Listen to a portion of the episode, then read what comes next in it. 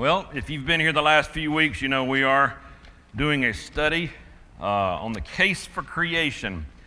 And we've been looking at different things uh, to kind of help us understand how we can prove creation from the Bible happened. How we can kind of say, this is true, this is, this is, uh, this is what really took place.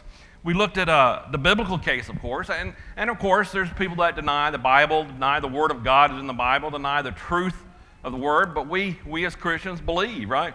We understand this to be the true will of God revealed to us through His Son, the Word, as John said in chapter 1, that came to be in the flesh and dwelt among men. We understand that to be the truth, the absolute truth, the Word of God, His divine will and we read many, many verses that talked about how He is the creator of the universe, how He created uh, heaven and earth and all things within, all living things, all things in our universe that we can observe or, or through our five senses experience as known to us today. Then we looked at the philosophical case and how, how things uh, we can just see by the beauty of nature, if nothing else, right? That, that someone, some supreme being, had to create this, right? We, it couldn't have just happened naturally.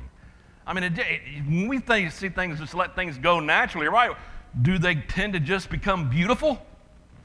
No. You, you have a, if you have a garden, what happens if you don't tend to it? You know, it, it kind of deteriorates, doesn't it? Gets weedy, uh, nasty looking stuff gets grown up in there, right? Then you get the little critters running around in there eating it up. Yeah, it's not nice. We can see simply by looking at nature that some greater thing, greater person or being than us had to be involved with that. And then we looked at the scientific case last week, not so much from Scripture, but from the way things have been seen in science, the way the evidence that we've received. Uh, minuscule things like how cells are made up, how the DNA works within the nucleus of the cell and greater things simply by nat- natural things that we see that can't be explained, right? That can't be explained through evolution or other things that scientists and others try to do today. So today we're going to look at another aspect of that. We're going to look at the historical case for creation. We're going to look at some things in history that we might be able to glean and use to explain or to show that creation is true, that God created the heavens and the earth. We're going to examine the historical case, particularly, we're going to get to the resurrection of Jesus Christ. Because we talked about that in the past, right? How that is truly the kicker of the gospel, right? We, we preach Jesus Christ and Him crucified, but if that's all we said, He's just a guy that died, right? It's that resurrection from the dead that really and truly motivates us, that really and truly makes the gospel the, the great motivator that it is, the great good news. And then we're going to consider the implication of this resurrection toward the issue of creation, right? We've got a lot to go through here. One, we're going to begin with the historical evidence for that resurrection. In fact, the historicity or the fact that Jesus actually lived, right? Now, if you go on the internet, you can find people that say Jesus never actually lived. He didn't really exist. I, I, it's pretty easy to find it, right? In fact, I, I, maybe a couple months ago, I was sitting there in the house looking through, looking on my phone one day, and there was this article popped up, and I can't remember how I got to it, and talked about these people probably never existed. And there's a big picture of Jesus right there on it. And I thought, what? So I went and looked at it, you know, I just mentioned all these famous people from history that scholars were saying, well, they just were made up. And Jesus was right there at the top. And I'm going, how in the world? When we know, if you read Acts, he appeared to 500 people after his death. That's amazing. The, the eyewitnesses that we have in the scripture that talk about seeing Jesus and being with him. We're going to talk a little bit about that. One of the most ignorant and prejudiced skeptics would ha- they would have to be that way, right? To say that Jesus never lived. Because unbiased sources attest to that fact, not just the Bible. Did you know that? There are other sources out there that you can read about who most historians and most scholars say actually did live and actually did write about history, right? You have some Roman historians. Tacitus, around 112 AD, wrote in his annals, mentioned Jesus Christ, this Jewish man. You have Pliny the Younger. You might have heard that name, and you probably studied that in your history in, in the world history in high school, right? 112 AD, in his letter to Trajan. You have Suetonius, a court official under Hadrian in 120 AD, mentions Jesus Christ. And then you have Jewish sources that talk about him, right? You've probably heard of Josephus, right? Flavius Josephus, Jewish historian who was probably born just after Jesus' crucifixion, but was alive and would have been around to talk perhaps with the apostles, talk with disciples who knew Jesus personally. And he wrote about him, not necessarily stating that he was the Son of God, not necessarily believing that he was God, but that he did live and was a man in the flesh. Then you have the Talmud. These are books of Jewish law, right? The Talmud speak of Jesus frequently. Not necessarily that he was the Son of God, but that he did exist. So you have other examples besides just Scripture. You have a Samaritan uh, historian, Thallus, 52 AD, lived then, tried to explain the darkness of the crucifixion. You remember when Jesus was crucified, what happened, right? The earthquake, there were dead people raised up walking around, and it got dark. Remember that? And you remember the veil in the temple was torn from top to bottom? All these things happened on that day. And here we have someone who's trying to explain how that happened, right? How it came dark. So obviously, people knew about that, right? People experienced it during that time. It must have actually happened. In fact, so overwhelming is the evidence that even atheistic historians have to admit that Jesus lived, that he was a real man, that he lived during the time that we read about. And one is obliged to say, he, he is a man, here's a man, this part of the tale that cannot have been uh, invented. This is from an outline of history written by H.G. Wells. Another uh, author, Will Durant, spent two chapters on Jesus' in his book in the story of our civilization. World history stuff, right? Talked about him.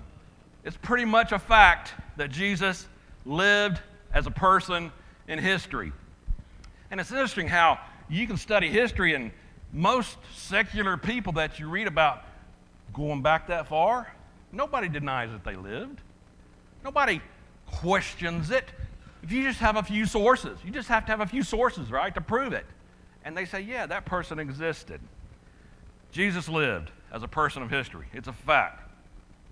Well, how else can we see things in history about the truth, about the scripture? Well, we have the reliability of the New Testament. Okay? You say, well, okay, so these guys wrote some stuff. Uh, you know, people write stuff all the time that's not true. Right? Just read a newspaper. Yeah. You read a newspaper and then tell me how much of that's really true. Or read two different newspapers and see a count over here that's completely opposite of this one in this newspaper right? Yeah, that happens. But in the New Testament, the authors claim to rewriting as historians. Luke wrote over uh, about a third of the New Testament in, in his Gospel of Luke and then Acts, right? Turn over to Luke chapter 2. Let's read a few things that he, he wrote down here. Luke chapter 2, and let's just begin in verse 1. And I want you to just, just pay attention to how it's written. And it came to pass in those days that a decree went out from Caesar Augustus that all the world should be registered. This census first took place while Quirinius was governing Syria. So all went to be registered, everyone to his own city. Now think about those verses right there. All right, he, he's just telling what was going on, an historical account of things that were taking place at that time. All right?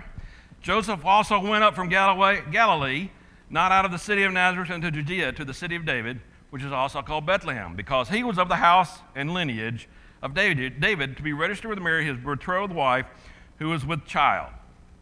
So Luke's writing as a historian.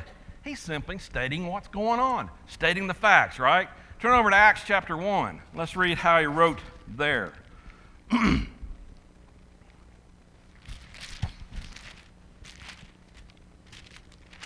Acts chapter 1, and let's just begin in verse 1.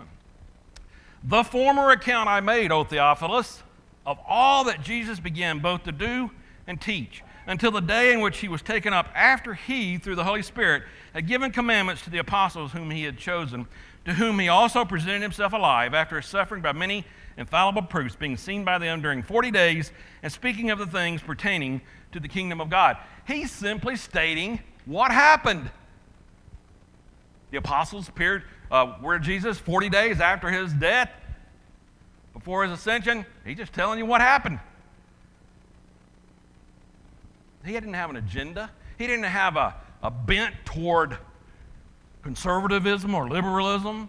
He's just stating the facts, he's reporting, he's a historian.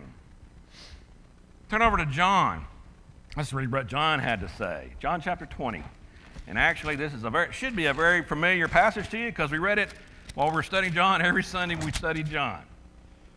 John chapter 20 and verse 30. See what John said. And truly, Jesus did many other signs in the presence of his disciples, which are not written in this book. But these are written that you may believe that Jesus is the Christ, the Son of God, and that believing you may have life in his name. Now, John's saying there, I didn't write everything down. I could have. I'm just telling you the facts, man. So you can believe. You go to a court of law, what do people do? They testify to the facts, right? Under oath. They're basically historians when you think about it, right? Someone who's accounting something that happened in the past. They're historians, just like John. Look at chapter uh, uh, 21 there, verse 24. This is the disciple who testifies of these things and wrote these things, and we know that his testimony is true. And there are also many other things that Jesus did, which, if they were written one by one, I suppose that even the world itself cannot contain the books that would be written. Amen. He's an historian. He's simply writing down the facts, man. He's just giving the facts. In 1 John, I'm not going to read it, but he talked about how he was an eyewitness to these facts, how he was actually there. And so if he was in a court law, a court of law, he could be on the stand saying the same thing, right? He could be testifying to that fact.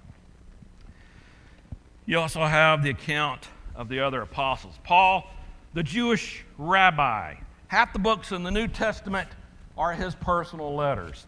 Let's look at 1 Corinthians and see something he says there. 1 Corinthians chapter 15. Beginning in verse 3. He says, for I delivered to you first of all that which I also received that Christ died for our sins according to the Scriptures, and that he was buried, and he arose again the third day according to the Scripture. And he was seen by Cephas, then by the twelve, and after that he was seen by over 500 brethren at once. He's testifying here. He's telling you Jesus was among men, of whom the greater part remain to the present. They're still alive. They can tell you. But some have fallen asleep. After that, he was seen by James, then by all the apostles, and then last of all, he was seen by me also, as by, as by one born out of due time.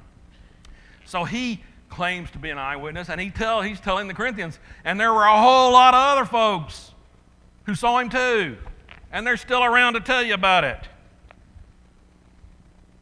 As a historical document, the New Testament is remarkable. Okay? It's absolutely remarkable.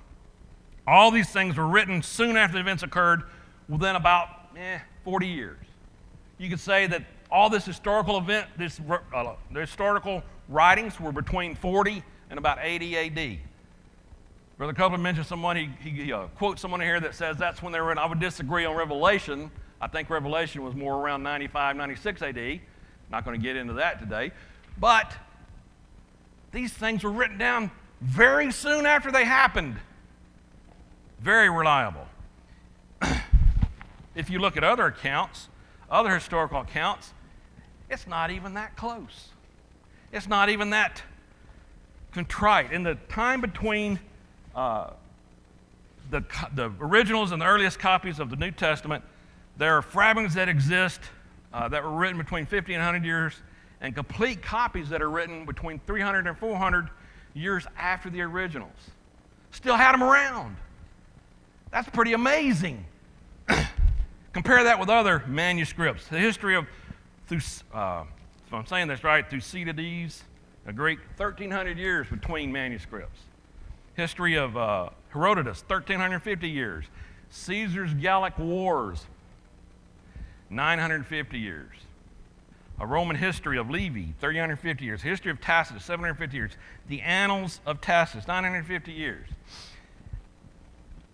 And you have these different ages and so forth, yet you can look at the manuscripts in the New Testament and the differences are minuscule. In fact, it's probably less than half of 1% the differences you can see in those manuscripts. And you can compare that to like the Iliad, which we all studied in high school, right? You probably had to read it or you read the Cliffs Notes, anyways, right? 5%. Most would say that at least 5% of that is completely contradictory in the manuscripts they have of it.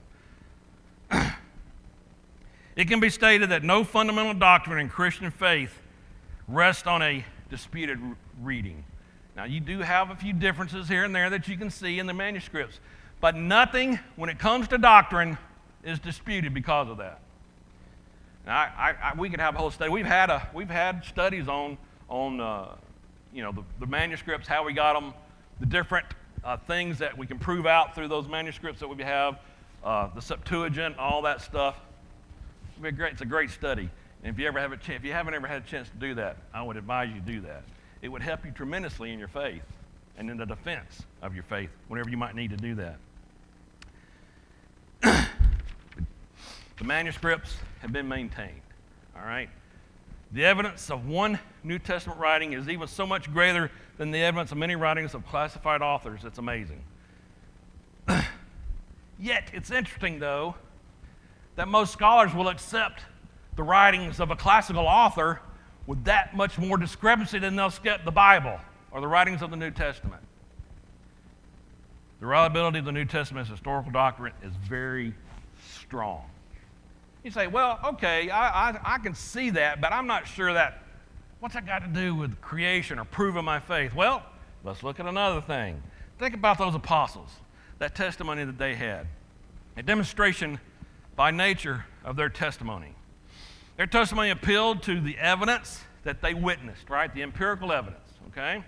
That evidence was derived from experiment and observation, not from theory. Remember, we talked about evolution being a theory? It's never been observed to actually happen the way they say it should have happened. Oh, yeah, you, you have some things that change within a class of animals, right? A family of animals, but they've never seen that cross over. It's never happened like evolutionists believe it had to have done. These apostles observed and experimented things and experienced things straight from the mouth of the Savior. They had it firsthand. For 40 days, they were given infallible proofs. We read that in Acts 1. Acts 10 41, they ate and drank with Jesus. John 20 says they saw, heard, and touched him. Okay? There's no way they could have been deluded or insane, right? That many guys, that many people. If all they had were individual visions or dreams or hallucinations, perhaps. Maybe they're just, you know, eating too many mushrooms or something. I don't know. But they testified that Jesus appeared to them in groups as well as individuals. I just said to 500 people. Paul talked about it 500 people once. Do you think all 500 people saw a hallucination? Those things are very individualistic, right? We know there are visions. We have dreams. Have you ever had a dream that 500 people saw the same thing? No, of course not. Not only that, it can be demonstrated by their transformation. And we've talked about this. Turn over to Mark chapter 14. and let's look and see what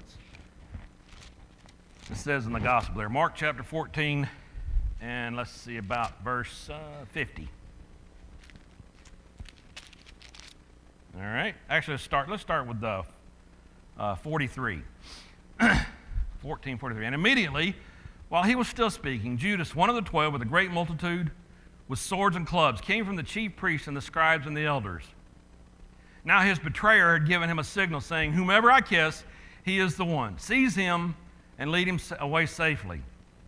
As soon as he had come, immediately he went up to him and said to him, Rabbi, Rabbi, and kissed him.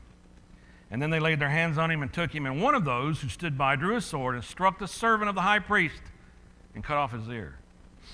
And Jesus says, answered and said to them, Have you come out as against a robber with swords and clubs to take me? I was daily with you in the temple teaching, and you did not seize me. But the scriptures must be fulfilled. And then they all forsook him. Wait a minute. What did I say there? Then they all forsook him and fled. Huh? Here we have the disciples with Jesus that and following for three years. Seeing all the healings, the signs, the wonders, the raising people from the dead. And then the Romans come and take them. What do they do? They skedaddle. Huh. They don't seem like such brave men to me.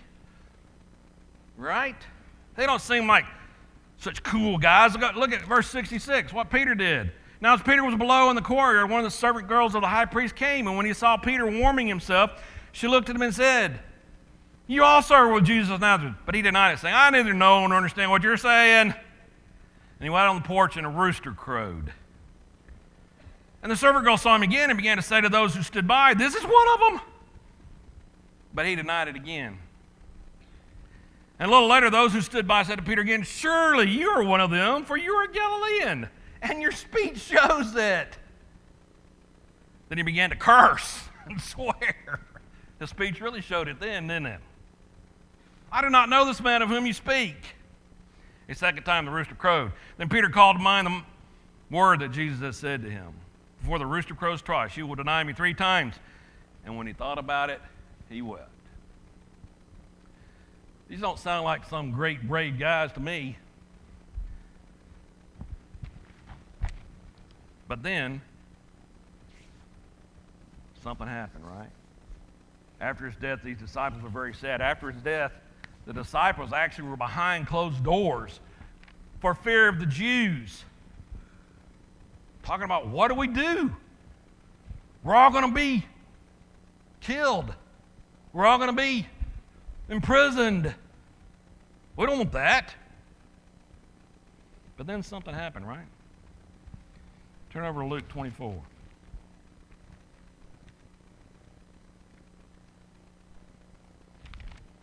Luke 24, verse 50.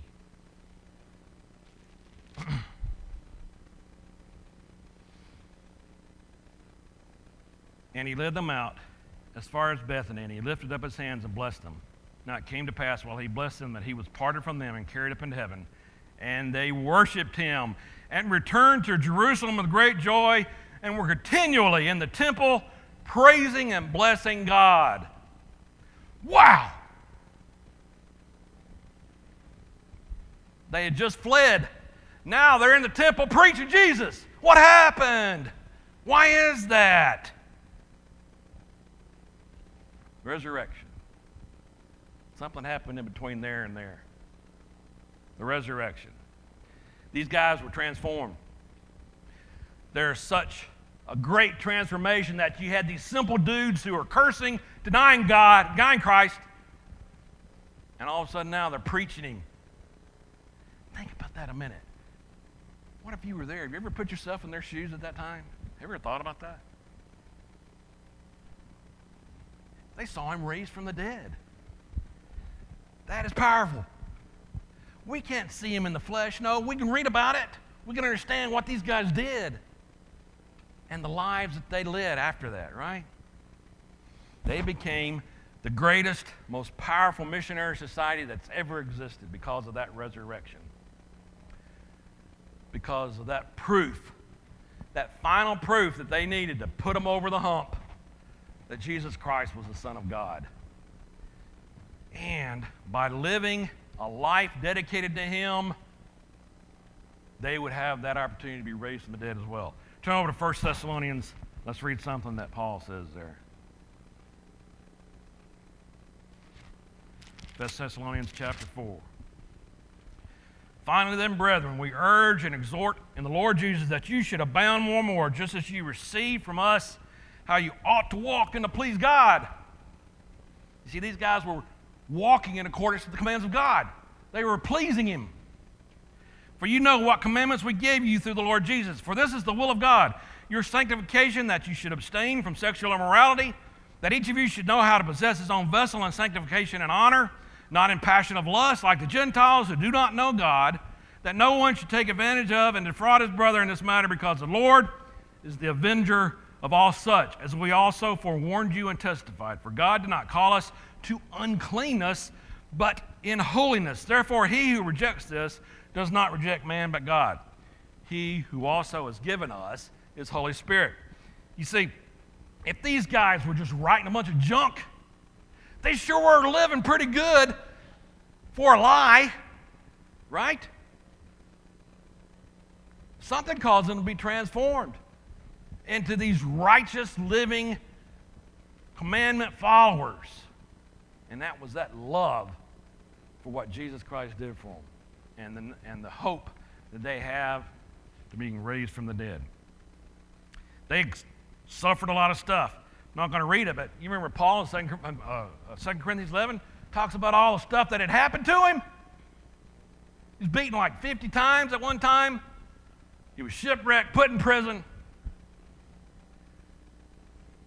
But he continued in the faith. He continued to live righteously. He continued to live according to the will of God. Why is that? Amazing, isn't it? Pretty powerful testimony, is it not? There's no motive other than this resurrection that can explain that. These apostles, several of them, not just one or two, were living a life with a hope of eternity because of that resurrection. Do you think these guys really would have done all that? You think Paul would have endured what he endured if he knew it was a lie? Something happened there. And it was pretty powerful. And it wasn't just one guy. So you can say, well, okay, either the New Testament is absolutely true or it's a desperately contrived lie. Turn over to 1 Corinthians chapter 15. Let's read something there.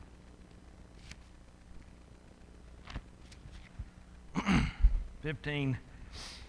And let's begin in verse uh, 12. Now, if Christ has preached that he has been raised from the dead, how do some among you say that there's no resurrection of the dead? But if there is no resurrection of the dead, then Christ has not risen. And if Christ has not risen, then our preaching is empty and your faith is also empty. Yes, and we are found false witnesses of God because we have testified of God that he raised up Christ, whom he did not raise up, if in fact the dead do not rise. For the dead do not rise. If the dead do not rise, then Christ is not risen. And if Christ is not risen, your faith is futile. You are still in your sin. Then also, who have fallen asleep in Christ have perished. If in this life only we have hope in Christ, we are of all men the most pitiable. So, what's Paul saying there? Look, I told you the truth. I mean, if, if all this is a lie, I, I'm just a pitiable idiot. Do you think he would go around living his life like that? You ever told a lie? Don't, you don't have to raise your hand. I'm not going to raise my hand. But you knew it was a lie, didn't you? It's not something you just kind of, oh, I'm, I'm, not sure this is true. You knew it was a lie. If Paul's telling, teaching a false doctrine, he knows it. He would know it. Absolutely. Why would he endure all the stuff he did for that? we cannot say this, this might have been sincerely derived from some deluded idiots. Can't say that. There's too many people. They claim to have seen and touched Jesus. They leave us no room saying that they may have been mistaken or deceived. Some sympathetic skeptics have tried to offer that maybe they were just so struck with grief that they were hallucinating that Jesus was risen from the dead. But as I said, 500 people or more all saw An hallucination? I mean, one person might see a hallucination, one person might see a vision, but several at one time? I don't think so. Jesus was witnessed by many, made sure of it. So you can say, after all the historical accuracy of the New Testament, after the apostles' testimony, well, you got to make a decision, really. You got to say, is the New Testament true? Or is it an extremely contrived lie? Pretty overwhelming evidence to say the first is true, right? Pretty overwhelming that this is real. Well, you can deny it all day long and all that stuff, but you got to make a decision one way or the other on that. Implication of this evidence. What are we getting at here? You're forced to make a decision. That's what I'm saying. Concerning Jesus, we can't deny he lived. Too much evidence. Therefore, we must decide who he is. And by the way, if you hear somebody saying Jesus, what they'll say is, there's no archaeological record that Jesus existed. Right? We can't, we can't find uh, some, you know, some DNA, I guess, or whatever, you know, that we can dig up and prove it. Yeah, but you can't prove that pretty much 99.999% of the people at that time existed archaeologically. We know about it from history, from writings, from people that wrote stuff down. That's how we know. So we got to decide who he is. Is he what his followers claimed, the Son of God? Or is the New Testament representation of him completely false? If you can look at the evidence as a historical document, we can't deny that uh, the overwhelming evidence that we read about, we talked about. Therefore, we must decide on that reliability. Will we accept it on the basis of historic documents, or is it false? Concerning the testimony of the apostles, right? We can't deny the testimony they gave because of that resurrection of Jesus. Therefore, we must decide whether their testimony is reliable. And as I said, the historical record is undisputed. It's true. Otherwise, they would have to be a whole bunch of charlatans who got together and colluded and said, okay, here's the story we're going to tell. Right? You ever seen those, a court show on TV and you get how they, two guys go do something and they arrest them and they put them in separate rooms? Remember why they do that? So they can get this story and this story, and they're never going to be the same. Oh, even though they can collude for days, it's not going to be the same. You just can't do it. Unless you saw it with your own eyes and it's true. It's a lot easier to tell the truth, right? How many times have you told your kids that? It's a lot easier to tell the truth than it is to tell a lie. They would have had to colluded and got the story the same. All these guys preaching Jesus exactly the same way, exactly the same commands, exactly the same doctrine. We have to decide whether their testimony is reliable. we have to decide whether the New Testament is true or a contrived lie. If we decide the New Testament is a lie, we have to concede that a book with the world's highest standard of morality was composed by a group of liars, frauds, and cheats. Well, no book contains a higher standard of love and morality, right? Think about the Sermon on the Mount. Think about Paul's discourse on love in 1 Corinthians 12 or 1 Corinthians 13. You ever read a book that talks more about love than that? You read a lot of books about love these days, but not true agape love, right? You would have to concede a book with overwhelming evidence has a historical document was carefully put together by all these guys to deceive. All these historical names and places and events would have been carefully intertwined w- with lies, as I mentioned. They would have had to been put together by all these people to say this big lie. All right. So, if we decide that testimony of the New Testament is historically true, that everything Jesus taught is true, including his implicit and explicit testimony to the reality of creation. Hmm, wait a minute. We're doing a study on creation here, right? I just showed you all the stuff about how we can prove the New Testament's true, how we can prove Jesus lived, how we can rely on the apostles' testimony to get to this point. and class is almost over. Turn to Mark chapter 10. Let's read something there. You were probably saying, well, when are you going to get to the point of creation? Well, I'm doing it now. Mark chapter 10. Let's just start with verse 1. Then he arose from there and came to the region of Judea by the other side of the Jordan. And multitudes gathered to him again. And as he was accustomed, he taught them again. The Pharisees came and asked him, Is it lawful for a man to divorce his wife? Testing him. And he answered and said to them, What did Moses command you? They said, Moses permitted a man to write a certificate of divorce and to dismiss her. And Jesus answered and said to them, Because of the hardness of your hearts, he wrote you this precept. But from, from the beginning of the creation, God made them male and female. For this reason, a man shall leave his father and mother, and he join to his wife, and the two shall become one flesh. And so, when they are no longer two but one flesh, therefore, what God has joined together, let not man separate. Now, he's explaining Moses' divorce decree, but he says, But from the beginning of creation, it's been this way. Turn over chapter 13.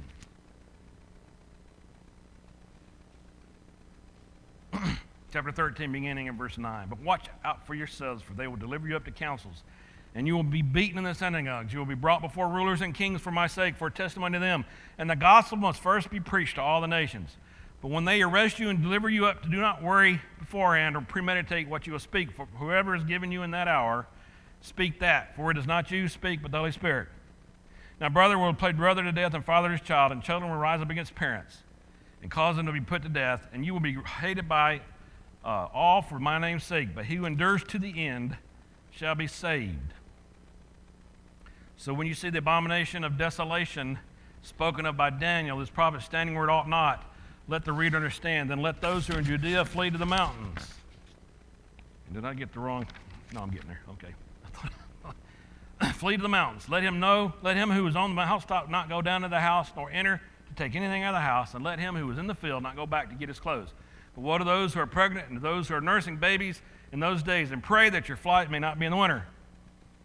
For in those days there will be tribulation, such as not been since the beginning of the creation, which God created until this time, nor ever shall be. You see, if Jesus lived, if Jesus is the Son of God, which we can read about in the New Testament, which we can prove historically existed, is written by men who were eyewitnesses to his life, we can prove that God created the heavens and the earth. He just said it.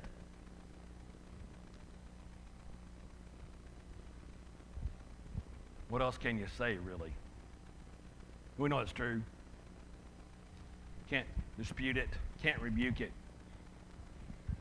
These guys saw him after he was raised from the dead. This guy told us that God created the heavens and the universe. Pretty simple statement, right? But it's true. Okay, next week we're going to get into the days of creation. I know I told you we are going to do that eventually, and we're going to. But this is a powerful account, I think. A really powerful way that you can say God created the world.